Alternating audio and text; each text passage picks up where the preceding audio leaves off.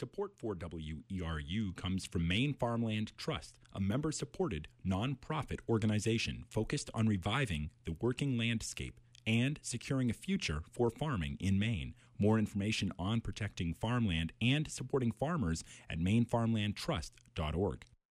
Just a few seconds before 10 o'clock, and you are tuned to WERU FM 89.9 Blue Hill, 99.9 Bangor, and streaming online at weru.org. Common Ground Radio with your host CJ Walke is up next.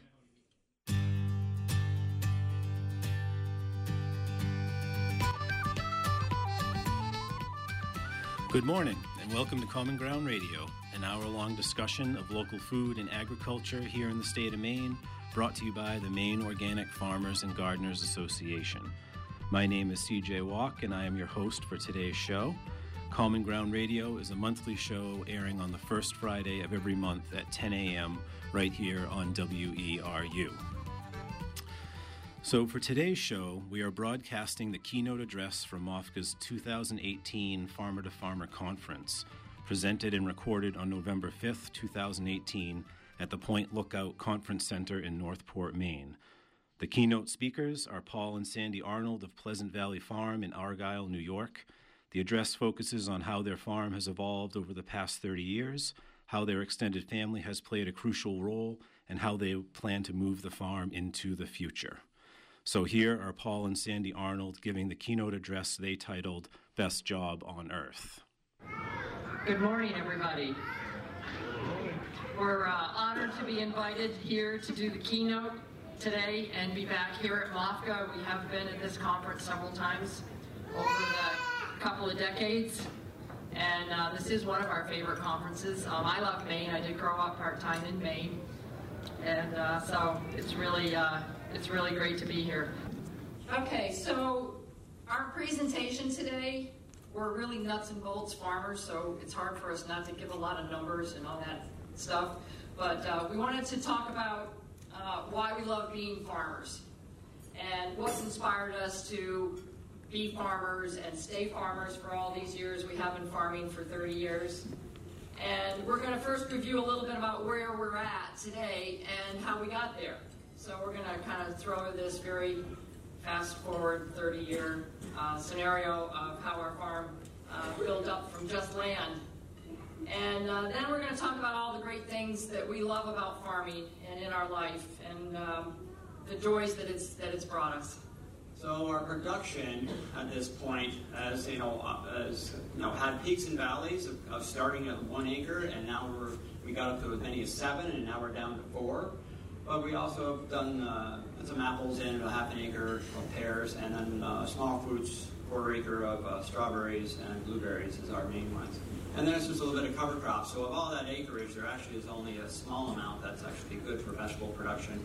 And we are certified naturally grown. Uh, at this point, we choose the organic methods, but we, we just choose to, to stay where we're at because we, we know our marketing.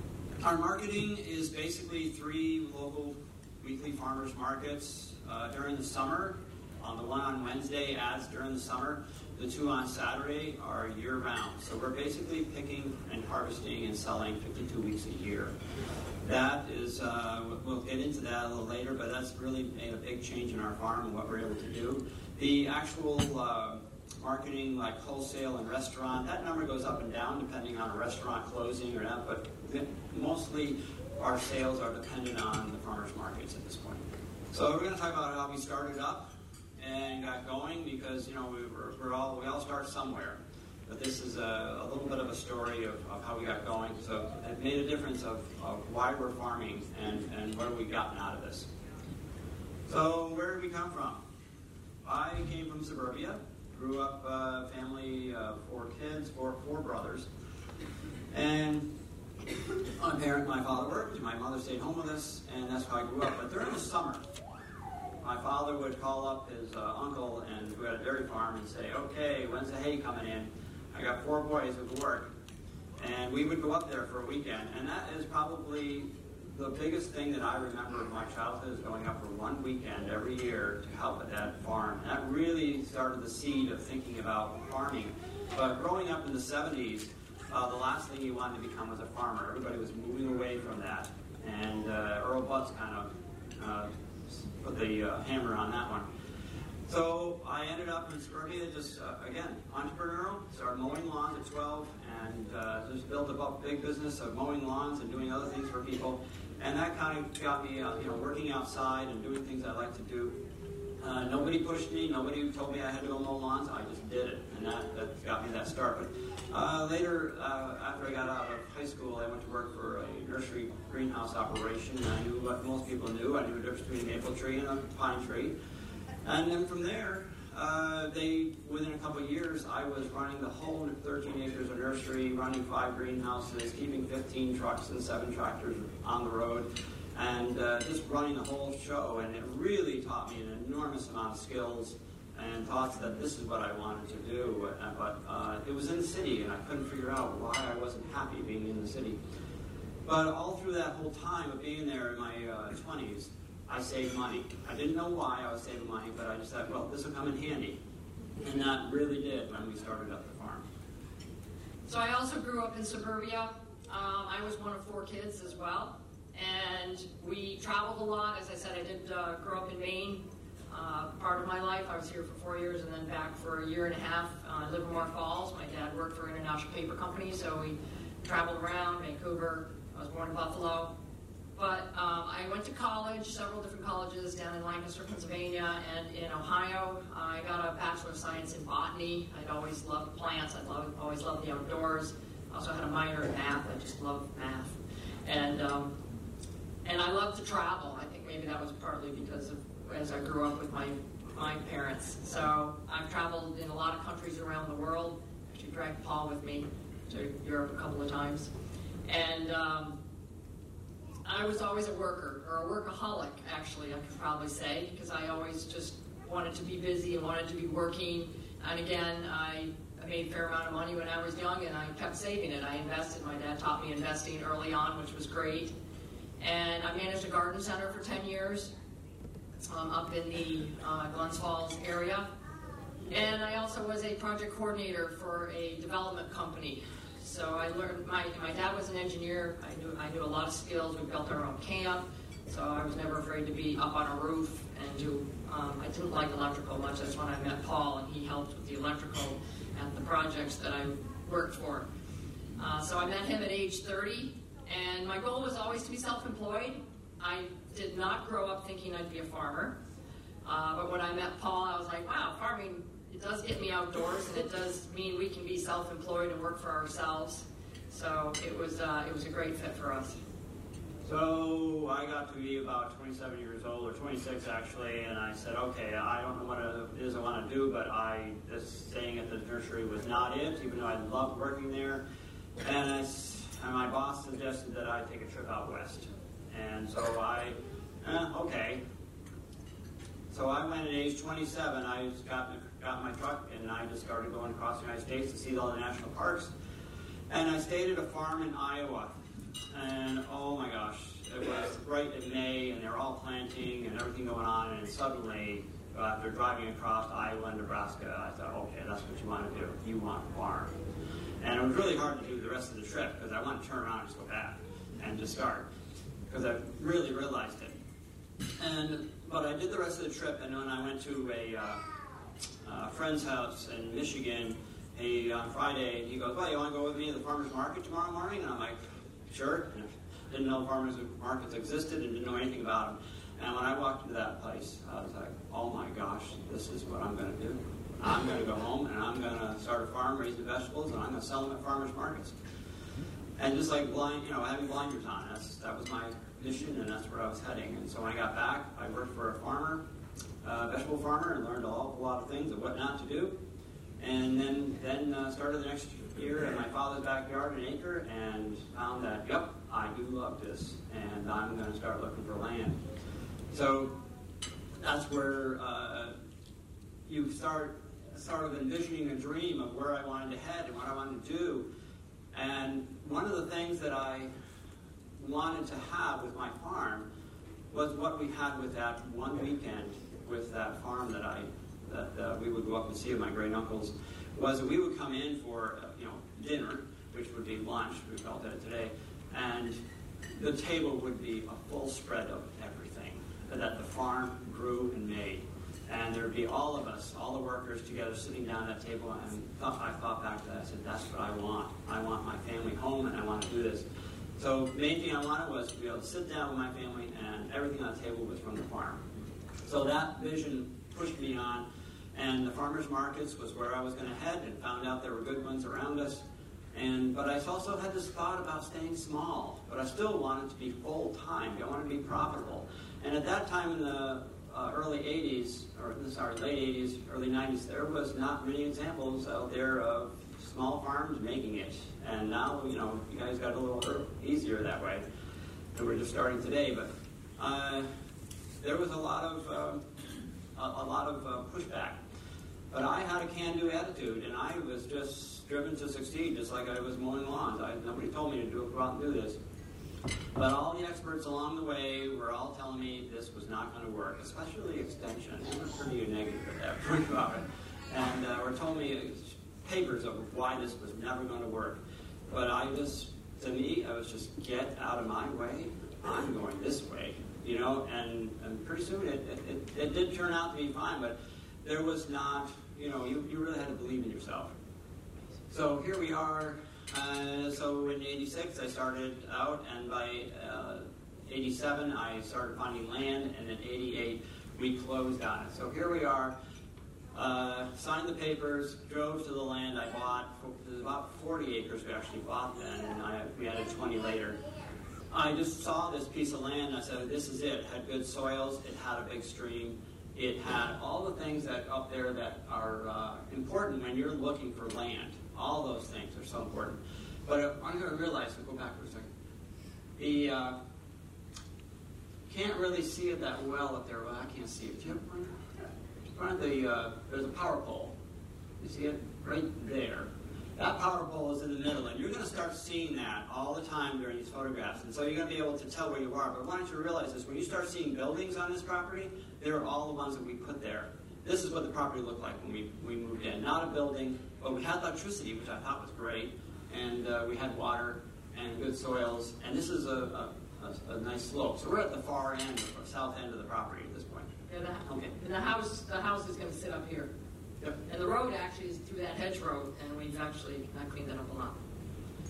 So how did we get going on this? Well, what we had uh, where I had and Sandy had just a host of skills that I had built uh, by working construction, by working for electricians, working for plumbers, and it just came along that way.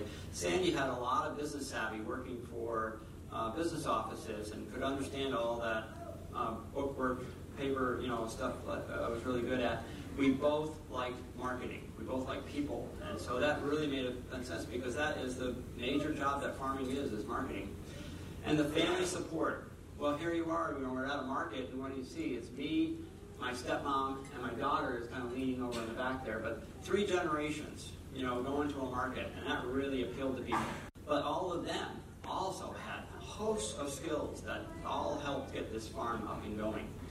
So we're going to talk about how we built from that cornfield, you know, uh, and basically started from the ground up. So here we are putting some tile lines down, which came later, but it's still, you know, it's just building a farm from the ground up. So this, so this was uh, putting tile lines in. We have many different soil types on our farm. Uh, it's glacial till, so we've got some sand, we've got uh, rocky silt loams, we've got clay. So this was putting some tile lines in, and uh, everything is not glamorous on a farm, as you guys know. Somebody said uh, we should definitely not make it all a rosy picture. So there's your unrosy picture of being in a trench on a rainy day. Uh, but we we had the ability to take down some barns that were given to us for free and uh, and put them up. Uh, Paul's dad is up on the hill up there. Paul's dad was instrumental, and we're going to talk about him a little bit later, in helping us get this farm up and going. He was just a tremendous support for us, uh, a great family member. Uh, he had built some houses, and so he had construction abilities. Actually, we all could do. Uh, um, we had a lot of skills, as Paul said, and we, it was either time or money for us. And back then, uh, we had some money, but we wanted to save it to get the farm up and going, and so we had a lot more time on our hands. So we could do this kind of stuff, take these barns down and put them, put them back up. It was all about working in different places and putting your barns in a central location. I worked at places where they weren't, and I saw the effect, and I said, no, okay, well, I'm going to put mine right in the middle. There's that power pole again. And it made it easy then to hook up electricity too. But the barns in our area, Slate, Granville is like 20 minutes away, and it's the slate capital of the world. And so, yeah, we had it had slate roofs on it. And we kept going with it, but it also had the root cellar underneath it. So we're doing a whole host of planning, not knowing where this is going, but a lot of planning going on. So we added. Uh we kept adding buildings. These are the two buildings that we took down and, and, put back up. These are the only two that we did get for free. Everything else that we've constructed has been buying materials and building them ourselves.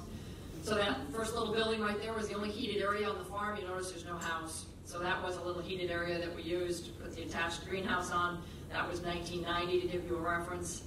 And and this was 92, and this was the start of season extension for us. For those of you that have heard us speak, we speak a lot about season extension because we feel that that is probably one of the keys to, one of the major keys to our success as a farm is going year round with a lot of season extension. And that little uh, triangular building in the middle that's like, oh, let's try this. Will this work? Could we grow some spinach all year in this?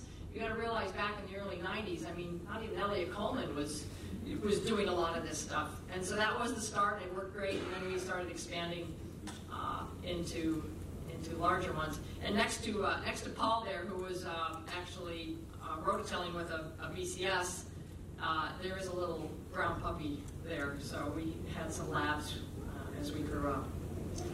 So we built off the barns that were there. There's the, our first washing station. Spent all of two hundred dollars on it, putting a little roof over it, and having a little place to start uh, start washing.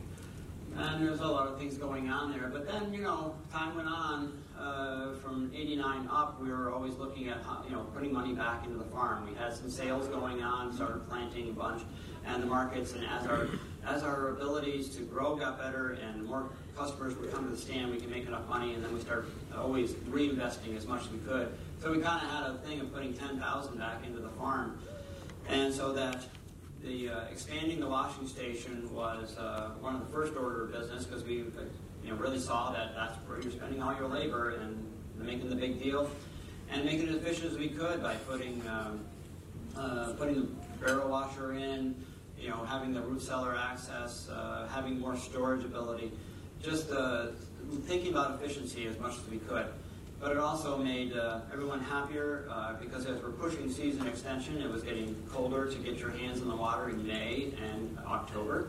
So being able to close up and heat and also keep the sun off of things was gotten gotten big. So that that kind of like the major expansion in '95. We spent all of seven thousand dollars building that that, that uh, whole expansion, and so that kept within the ten thousand we were going to spend. And he's not telling you this, but the real reason he did this because you know that old phrase, if mom ain't happy, nobody's happy, and I don't like cold. So that was one of his, his uh, pushes to get this all enclosed and put some heat inside so that if I was going to work out there in May and October, um, I had a warmer place to be.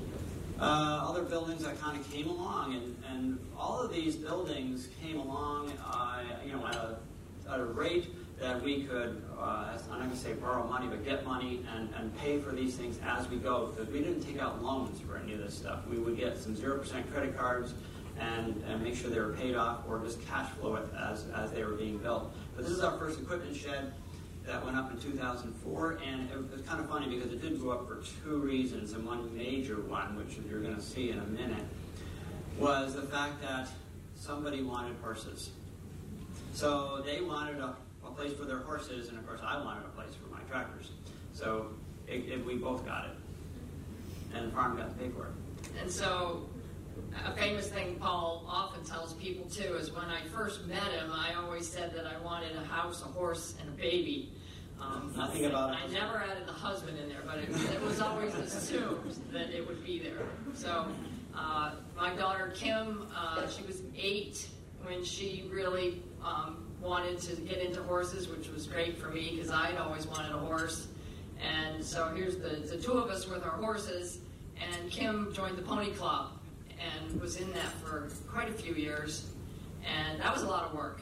And we had a, we had a great time, and she had a great horse. And uh, so that was another phase in our life. And, and, and I and Paul was actually even on the horse once in a while. We would walk around the farm if, if for those of you who walk your farm or you, you ride around on a golf cart or however you get around your farm, it, it, it's really different if you're like on horseback and just walking around and seeing things or just walking on foot. And uh, we really en- enjoyed doing that. You are listening to Common Ground Radio, and today's show is a recording of the keynote address at MOFGA's 2018 Farmer to Farmer Conference. We are not taking calls on today's show. Thank you. So we got going along uh, pretty much doing the same thing, but summer was a lot of work, going up seven, eight acres of vegetables and suddenly, uh, the farmers market started pushing way into the fall and also into the winter because we had a lot of people with eggs and meat and cheese, and so the market went year round. And of course, the customers looked at us and said, "Well, you are going to be there, aren't you?" oh, okay. So we, that's what got us into doing some winter growing, starting in 2006, and with that, we built our first high tunnel. Uh, that was a 30 by 144. And then in 2000, see, 2008, another one came along, and another one came along in 2012 and said, okay, that's enough. So these have all made a big difference in our how we grow things on our farm. Uh, the summer production always gave us summer production of some tunnels have tomatoes and some have the cucumbers and zucchini and stuff like that. We're all for early and stuff.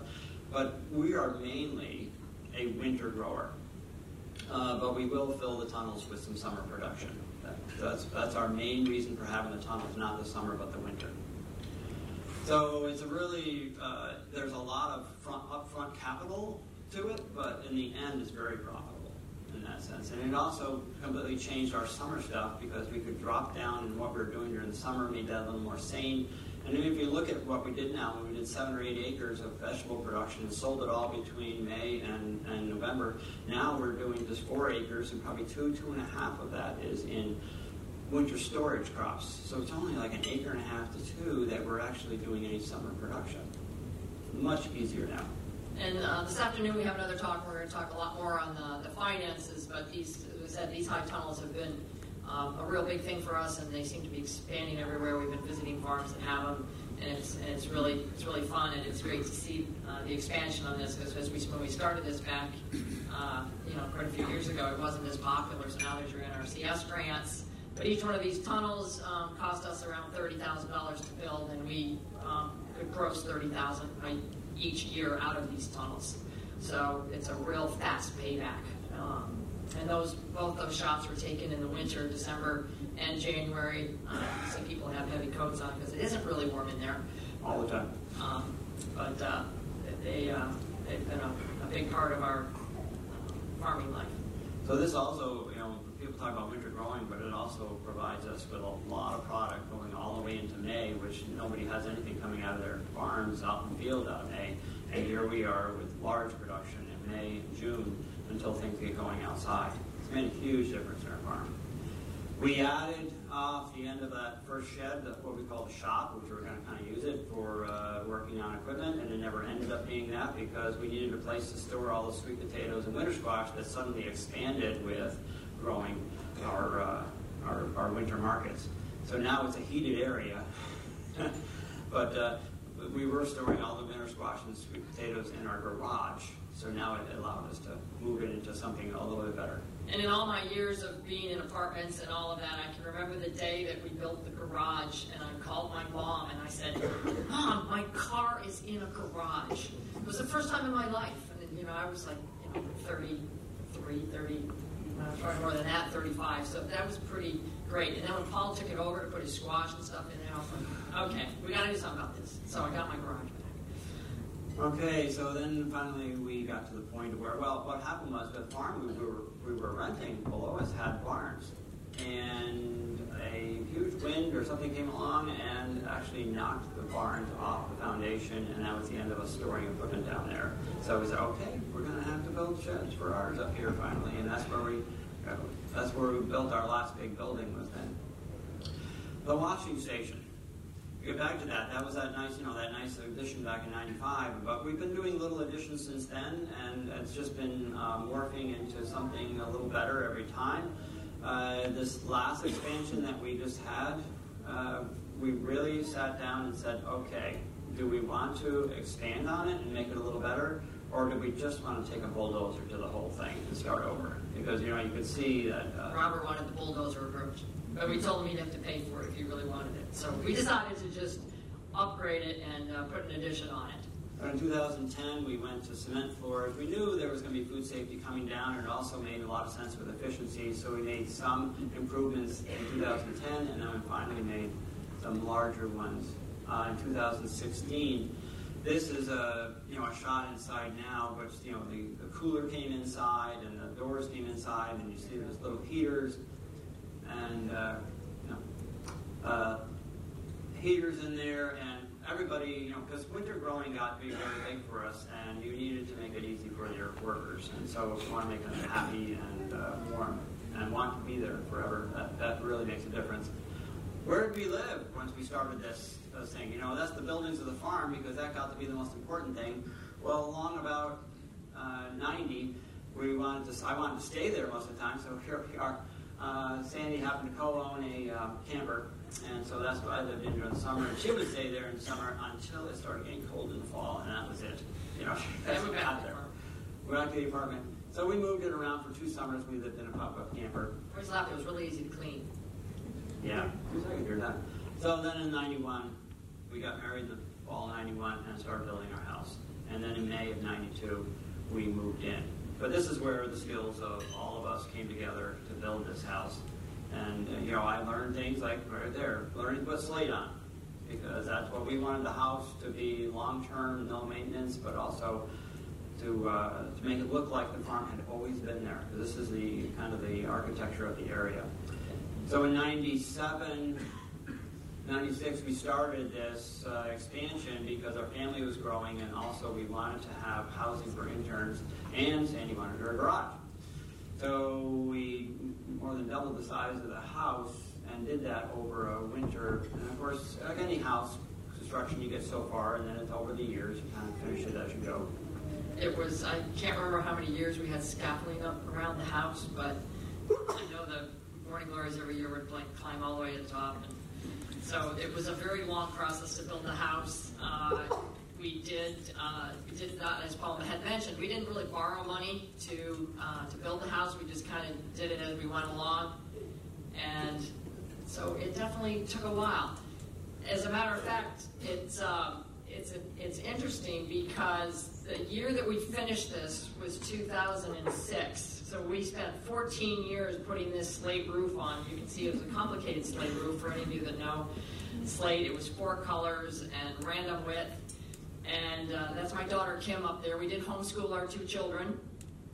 And so she was the liaison for the slate, getting it all the way to the top. And so she had a lot of time in between to do some of her schoolwork while she was up there. And she was always the one hanging upside down off the scaffolding and all of that, making mom nervous. But um, we did finally finish it. And I will say the reason, the only reason we were able to finish this is because we had Nate and Gabrielle on our farm. You guys probably know them from Six River Farm. And they were just amazing interns. And we basically just kept dumping responsibility on them. And I think even on his website, he still mentions us. And we just like, yes, let's just keep dumping stuff on them. And uh, so they were basically running our whole farm. And so in the fall, we started on this working the slate on the roof because typically what happened is we're farming all the way till the end of October um, into early November, and then you start working on the slate. And if you know slate, you can't get up there when it's really cold and when it's really snowy and when it's really icy. And you know, upstate New York, um, that's a lot. So we were so thrilled to put those last couple pieces of slate up on there, and we thank Nate and Gabrielle for that. So here we are, finally completing this house in 2009. We did have to hire some people to finish putting trim on. And now we're now we're fixing things and replacing windows and things like that. So uh, they were. And I've always loved flowers. We have done a few cut flowers in markets, but it wasn't ever our forte. But I do love flowers. I have about 300 feet of perennial gardens around the house, and uh, they're uh, they're a joy to me. Although they are a lot of work trying to keep them all weeded.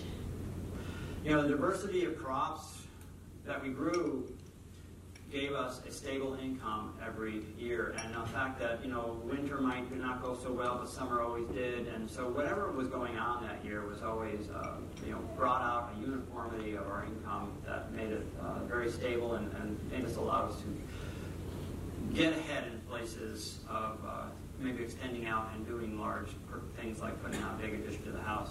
Yeah, when people visit us, I think usually the first thing they say is, wow, what a view you have. You know, colors in the fall, because um, we can see the sunrises and sunsets. And uh, so we do mostly vegetables, uh, fruits, and herbs. Not a lot of fruits. We have um, large, some large fruits in an orchard, and uh, we do blueberries, raspberries. Or no, we don't have raspberries anymore, but um, strawberries, and about 30 to 40 vegetable varieties. And so little bits of, uh, of lots of different things. That's that one acre field outside uh, looking out from the house. A lot of it was just packing stuff in because I didn't want to get bigger. I just wanted to make more use of the land. Uh, planting for the long term. Some of those crops that we, we put in were kind of perennial type crops, and we figured out things like there's the apple trees when they're first getting planted, and we don't do as much with the apples anymore. In fact, we're more into pruning at the base at the moment with them. And the asparagus kind of came and went, uh, and we haven't gotten back to it. The blueberries are still a really good crop for us. So some things we put in and then have said, hmm. Tools and equipment. Started out with, like everybody else, you didn't have a lot of money, so you started out with something small, and that uh, BCS in the top right was our first big purchase, and that we worked that until 97, doing up to four acres with that thing and then moved on to tractors. Our seeders, you know, started with the Earthway and then went on to other, the Jang now. We still do a lot of the hand hoeing with pushing like that, and we still use those wheelbarrows. So even though some of these things were starting out, we still find use for some of the small stuff because of how we do it. Tractors, uh, yep, started out with older tractors like usual. Uh, we still have, the only tractor up there that we have still is that Farmall 200. Uh, but didn't spend a lot of money on those and either made money when we sold them or or broke even. Uh, yeah, things we had sometimes bought uh, hay wagons and then built the build them on top of there. But this was this is the thing that we were just getting into and uh, our our understanding is my dad being there all the time. You know, you're a farmer and you're really doing urgent things, doing all kinds of uh, putting out fires, just making sure everything's you know, picked and planted and going along. But when you can make things that will make your life easier, you need a person almost, another person to do that. And when you have somebody as handy as my dad was, uh, he was always, we would have ideas of how to put up an irrigation system, and he would do it. And then it would save us an hour a day. And this is the kind of things he did on, on our very early years to get us up and going. Uh, his he always wanted to farm his whole life. So when I started the farm, it was just like second childhood to him. And he retired early and just started working on the farm six days a week and loved it. Uh, he didn't want to be in charge. He just wanted to come and have fun and, and go home. And that's what he did. And so, but he did all the important stuff that really got us up and going as fast as possible. And he was versed in building a rough sawn barn to a fine piece of, of, of uh, furniture. He could do it all.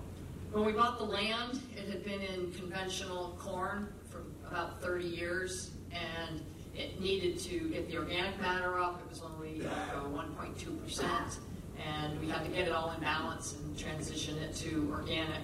And one way we did that was uh, using mulch. We chopped it with a flail chopper, and we actually spread it out by hand.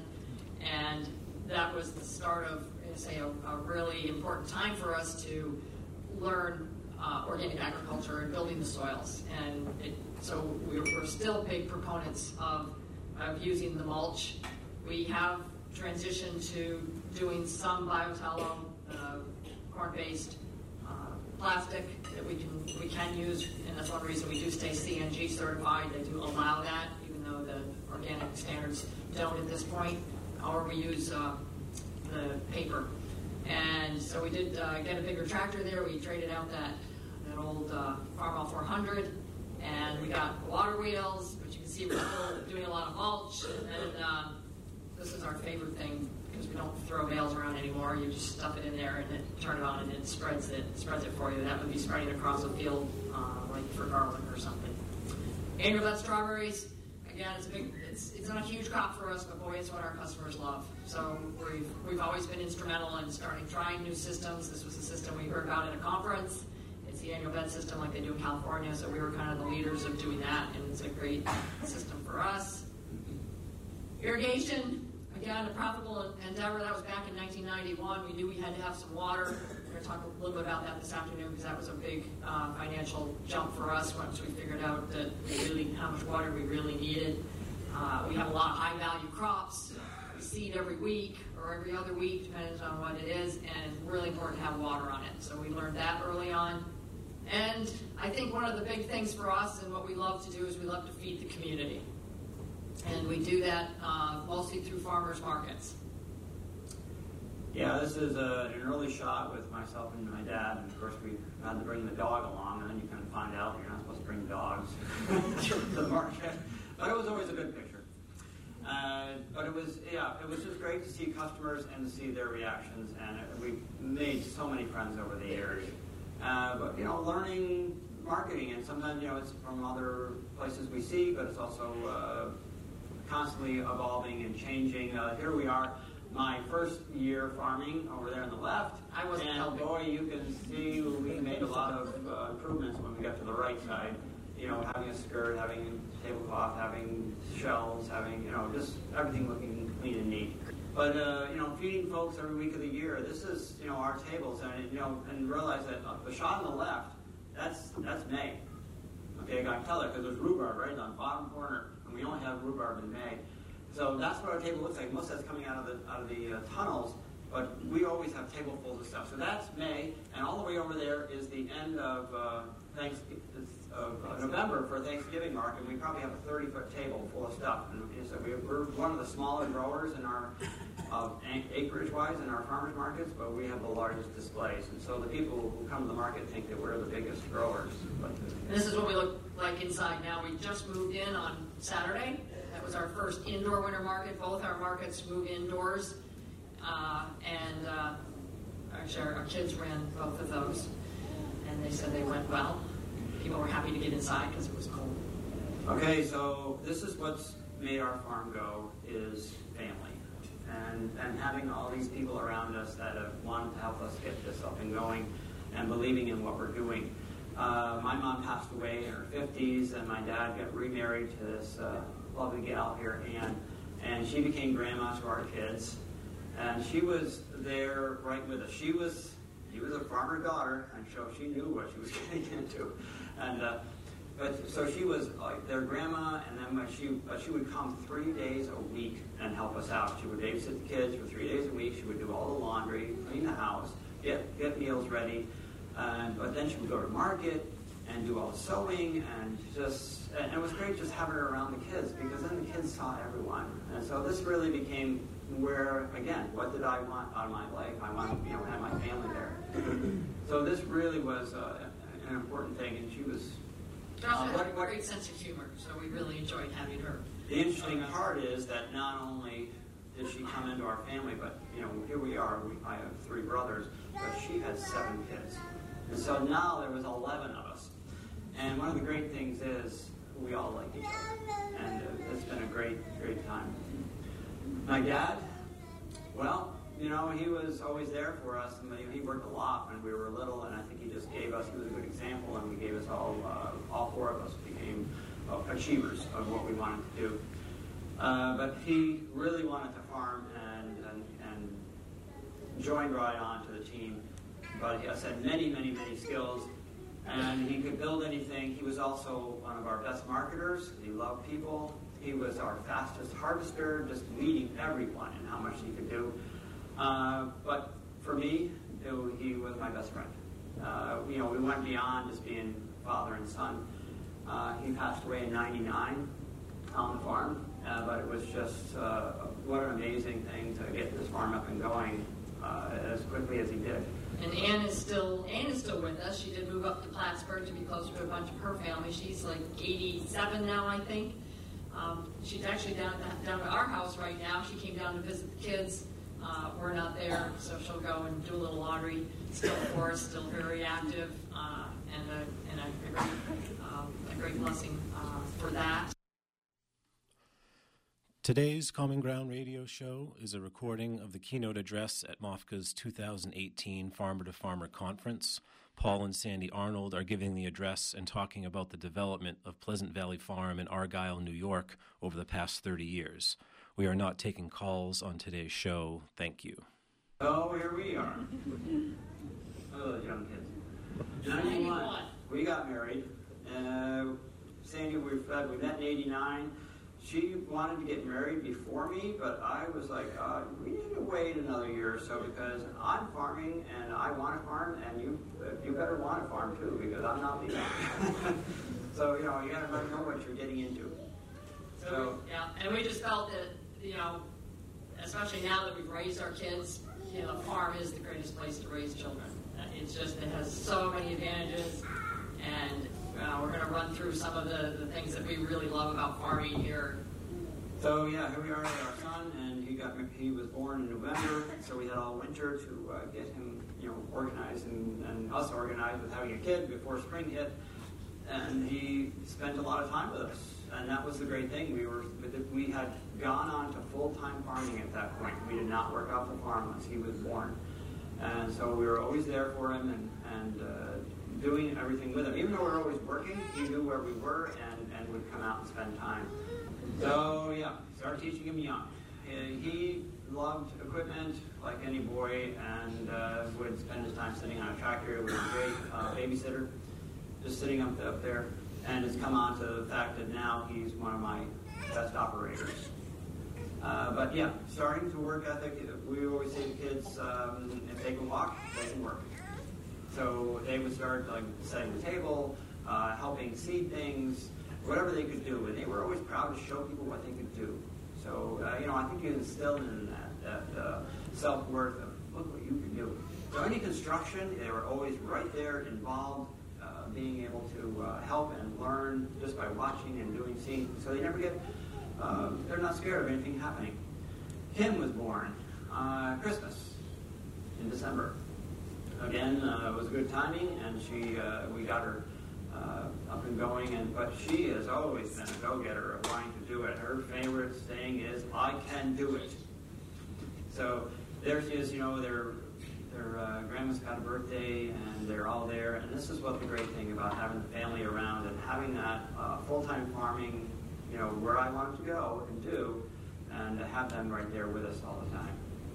Uh, you know, everybody asks us, you know, how do you get your kids involved? Well, they were, they were just there. We didn't give them a choice. We, they didn't get up in the morning. We said, do you want to come out and help us?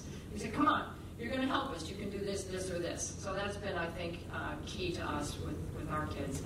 They always did a lot of the seeding, and uh, they're, they're up there trimming apple trees. So if you they're having fun, children, yeah, they had fun with whatever they did, and they didn't work all day, of course, but they, they had homeschooling to do. But they had homeschooling to do, right?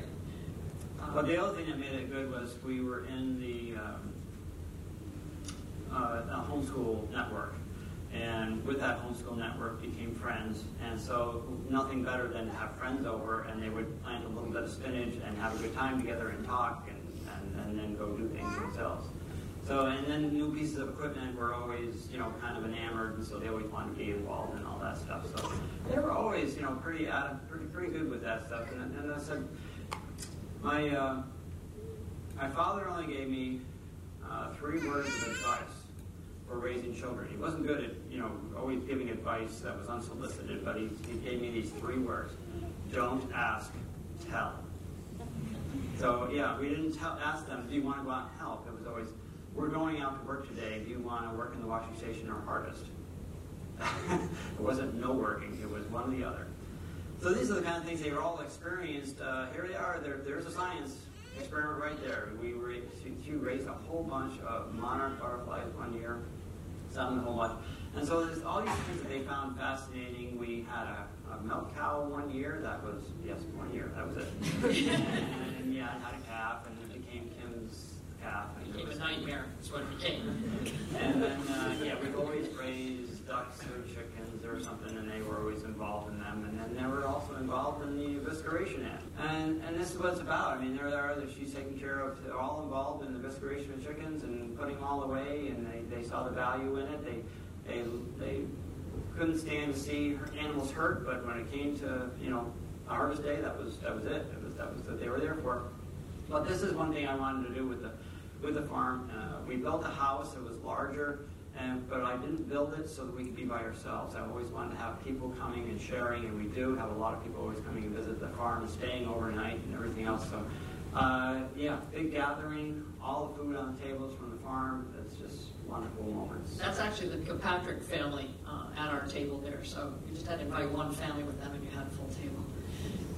They stopped by. They had seven kids, and yeah, we thought. Great. Uh, Mark Kilpatrick was a great farmer. I think he's probably been here before too. So making friends for our kids, you know, all these friends were, were coming and they were working on the farm, and this became their social time.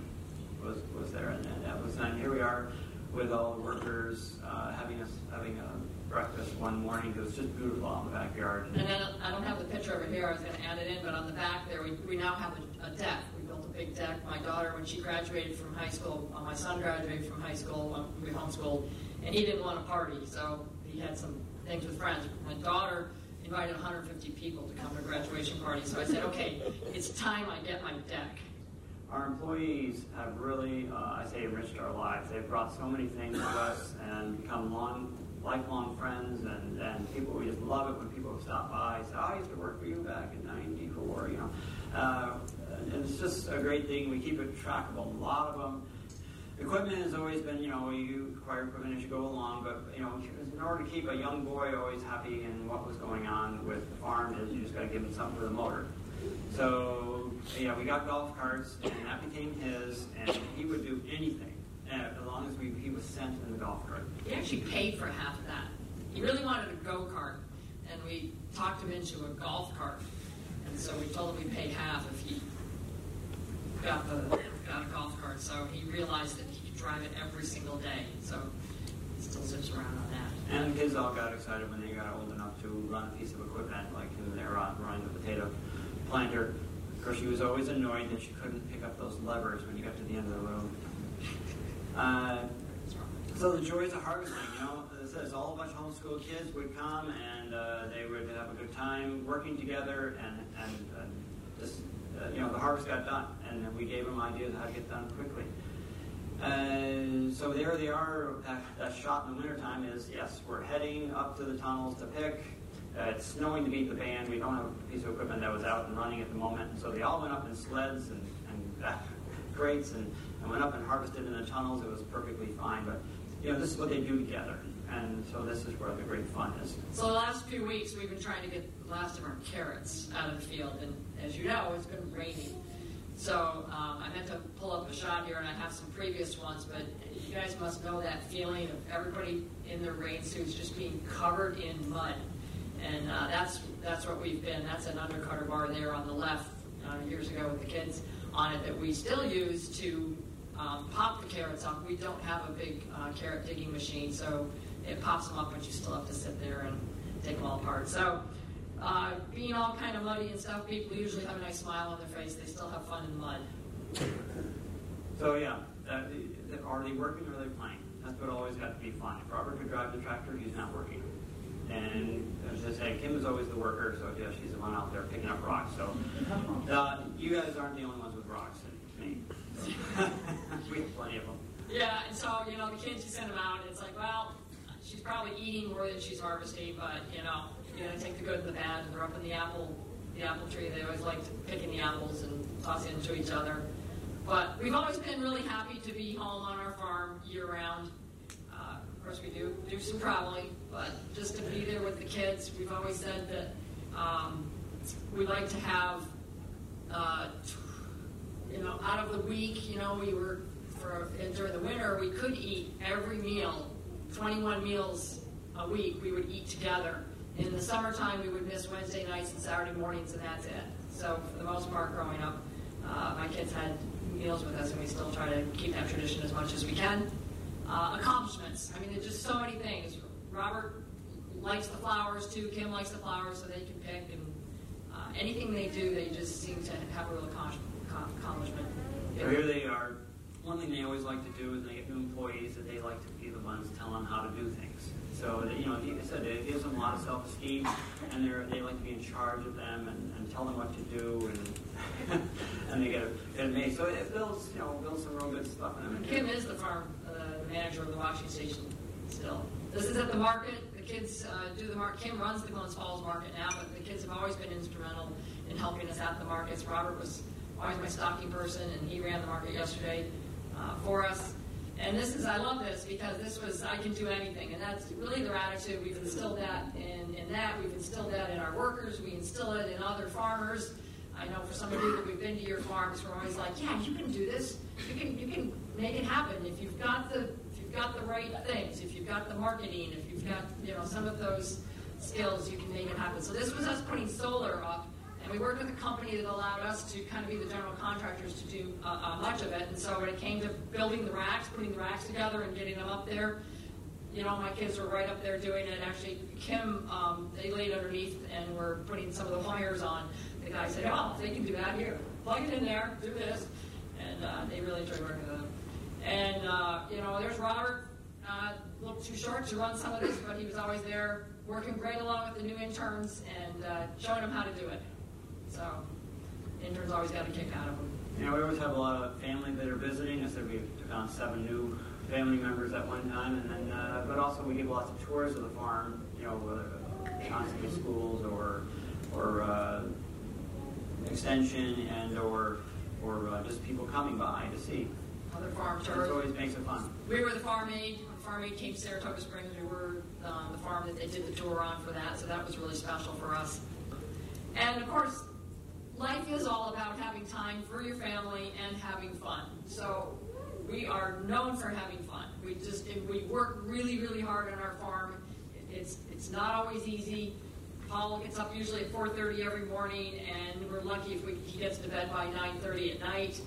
And it is long days. And I think part of for us is we just love getting up every morning and doing what we do. It isn't work. It's it's fun. It's what we've chosen to do. It's not for everybody, and we tell that anybody that starts working here, we're like, okay, farming's not for everybody. You don't like this, give us a two-week notice because we want people here that are really having fun. So we've had to just you know, go to employees and say, you know, don't think you're really having a good time here. You know, you come in late, don't seem happy. So that's I think a big part of you know what we do with our farm and try to instill that. But the kids had a little tree house there that uh, Grandpa helped build, and uh, we uh, have a pond down below that uh, we've done skating. Uh, my kids love to skate.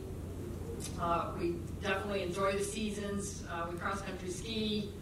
we can toboggan, and of course on those cold snowy days or whatever, it's just great to stay inside and enjoy being in there, looking out that window by the fire. Actually, the cats enjoy the fire as much as the rest of us do. And uh, Paul can take his, his nap there when he sits in the chair. And we love birds, so we have a lot of bird feeders and hundreds and hundreds of birds there that we can watch and enjoy. We're fortunate from our house. We can see the sunrises and we can see the sunsets. The sunsets, of course, are more dramatic in the in the winter when the leaves are down. And uh, so I think that's Paul sees a lot more of the sunsets than I do. I don't always get up or sunrises. I don't always get up that early in the morning. And of course, the you know the beauty on our farm is I think it's just something we try, we keep our farm up. We try to keep it looking nice as best we can because I think it gives us a feeling of accomplishment and uh, get a lot of rainbows over the valley. And I think it's just always inspirational. I always think about that when it drops down into the field. It's kind of the pot of gold. Yeah, hard work pays off. We, when we're working on the farm, we work hard and we work long hours, but we get away. So since we, before we started doing winter growing, if we could get away for two weeks, that was about it. Once we started winter growing, our average is three to six weeks vacation a year. And because it's allowed us to do more because obviously there's positive cash flow 52 weeks a year. And there's also a crew that's polished and know what to do year round. And we don't need to be there all the time. So it's also allowed us to take vacations in the summer, in the fall, in the winter, whenever we want to take a vacation. It doesn't doesn't really get, get ham, you know, hampered by that. So we've given you a little bit of a scenario here of what life as a farmer is through our eyes, and uh, I hope some of you can see some of the fun and inspiration that it has been for us to uh, go forward. So Kim uh, and Peyton, Peyton was an intern on our farm for two years, and they got married September 2nd on our farm. So yes, that threw a little chaos into our farming, as we always have a lot of things going on. But it was on our farm. Um, it was definitely a Kim wedding. For those of you who know Kim, she wanted the, the wedding uh, as she wanted it. We have two Percheron horses that are boarded on our farm. So she came in on a horse, horse and carriage with the bridesmaids down the driveway. Uh, so we've added family. And Kim and Peyton have an interest in taking over Pleasant Valley Farm. Kim has been basically running it since she was three. So uh, I think it's a, it's a good fit, and we're going to strive to preserve it and uh, to continue Pleasant Valley Farm on to the next generation. Yeah, Peyton is uh, one of nine, like you're probably noticing there. Yeah, that was his so family that there. has had a whole lot of family. And they were also homeschooled, and uh, they're doing a fantastic job running the farm and uh, working along with us. So we're looking into that transition stuff over the next 10 years and starting some, uh, getting some people in to help us talk about that transition and how that might work. So we, we don't feel we could have this lifestyle if we weren't farmers. And you know, farmers, you know, you, you can take time off. I mean, sometimes it's hard. Sometimes you really have to make allocations to do it, and it doesn't always run real smooth. The summer ones are tough. We did Alaska in the summer, and uh, so that was a little harder. But you have to have good interns and just people that are going to back you up and just just do it. It's great to get away. So we feel it is really the greatest job on God's earth is to be is to be farmers. This is Common Ground Radio, and today's show has been a recording of the keynote address from MOFGA's 2018 Farmer to Farmer Conference, held on November 5th, 2018, at the Point Lookout Conference Center in Northport, Maine. The keynote speakers were Paul and Sandy Arnold of Pleasant Valley Farm in Argyle, New York, and Paul and Sandy titled this address as Best Job on Earth. Uh, in the last few minutes of the show, I wanted to make listeners aware of a couple upcoming events. So, on January 15th, it is MOFGA Day at the Maine Agricultural Trade Show, which is at the Augusta Civic Center uh, in Augusta, Maine. And MOFGA offers free presentations and discussions on organic agriculture, all of which are free and open to the public. No pre registration is required, and MOFGA staff and committee members will be available to answer questions about other events and programs. Also, MOFGA members are encouraged to attend the association's annual meeting, which is from 1.30 to 3 p.m. Uh, that afternoon, which is again on January 15th at the uh, Augusta Civic Center. And more information could be found on the MOFGA website at mofga.org. And then another piece is that there are a series of winter grower meetings planned for later uh, this winter in February. But I just wanted to put a little a feeler out there to be on the lookout for meetings uh, in York County and Aroostook County, as well as Ellsworth and uh, Sangerv- Sangerville. So please keep a lookout for those announce- announcements coming through through MOFGA. Um, but we are getting towards the end of the show, the final minute here, and uh, you've been listening to Common Ground Radio. I'd like to thank Amy Browne for engineering the show. I am your host, CJ Walke, uh, and Common Ground Radio is brought to you by the Maine Organic Farmers and Gardeners Association, which can be heard at 10 a.m. on the first Friday of every month. So thanks again, and stay tuned for On the Wing.